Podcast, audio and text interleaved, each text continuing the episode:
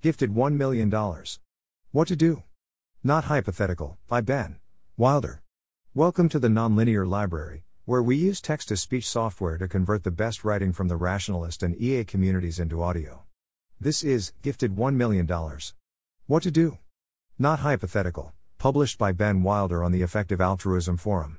I recently was unexpectedly gifted a little less than $1 million in stock.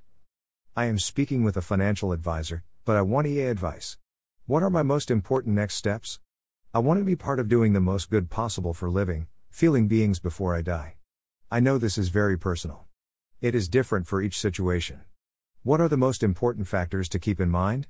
I am open to radical thinking, but only if it can be practically implemented by an ordinary imperfect person. Thank you for your time. I am serious about this. Thanks for listening.